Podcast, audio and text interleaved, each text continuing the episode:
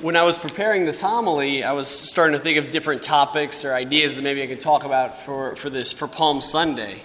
And as I was thumbing through the missal, I realized that, and I knew this, but that actually, you know, this, this Sunday isn't really technically called Palm Sunday. It's called Passion Sunday. And as I read that, I kind of, it dawned on me. I don't know why we call it Passion Sunday. I've been a priest for two years, seminarian for seven, a Catholic for 29 years. No clue why we call what we just read the Passion. Whenever I think of passion, I think of something like vengeance or, or, or desire or vigor or energy, something associated with, with either like, you know, beating down an enemy or screaming really loud in the military or something involved with lust, something, something that does not cover what we just read. I think of something, someone active, somebody fighting, somebody going into, into battle, but that was hardly what you and I just experienced. And so that was kind of the question. It's like, okay, so if this is the passion of the Christ, why is that the word we chose for it?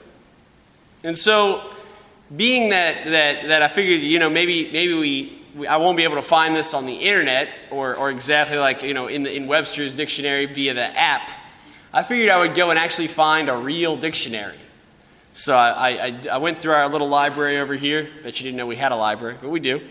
There's a bunch of, there's a bunch of these things called books. And, and I went to, to the, and I dug through and I looked around and I found the new Webster's Dictionary, second edition, unabridged.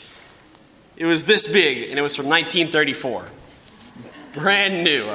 So I, I opened it up, went through it, found passion, and there was 12 entries for it. But the very first entry of passion was something I had never heard before. They said that passion, or Webster's Dictionary defined passion as an act of enduring great pain and suffering.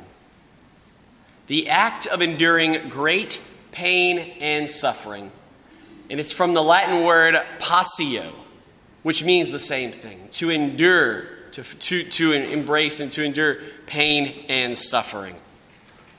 Then you read on throughout, then of course they mention the passion of Christ. And, but you read on, they mention the passions that we were talking about, the desire for vigor and things like that.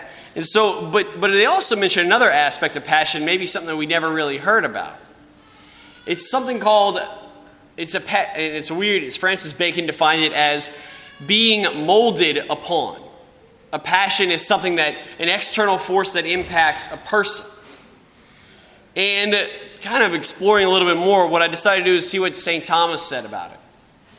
And what he said that that definition of passion, the, you know, being having an external force imposed upon us and it molding us to whatever degree, is from the root word passivity.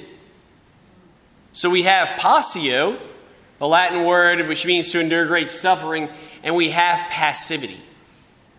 Put these two together, what we're looking at, guys, at this gospel passage is the great and unfathomable passivity of God. Willing to endure a passio, endure pain and suffering for our salvation. If we ever ask why this is, it's almost like the reason is self explanatory because He loves us. You know, we often think about God in the sky, big, mighty, all powerful, all knowing, all great. And the fact of the matter is, if we see that view of God as kind of the great, we can see him as, as kind of the great tyrant in the sky. But whenever he became a king, and a king that decided to endure passio for us, he showed us that He was more than almighty. He showed us that He was all good, that He was all loving. And so, guys, as we enter into this Holy Week, may this be our meditation. That the Father Almighty, the Son Almighty, loved us so much as to endure incredible pain and suffering, to communicate and to show you and I just how worth it we really are just how much He really desires to spend the rest of eternity with us. Let's take advantage of this fact. Let's take advantage of this fact that He's given us this time to turn to Him in love and mercy and patience. And may we too dwell with Him for the rest of eternity as we pass through our own passios and find rest and resurrection that He promises. Amen.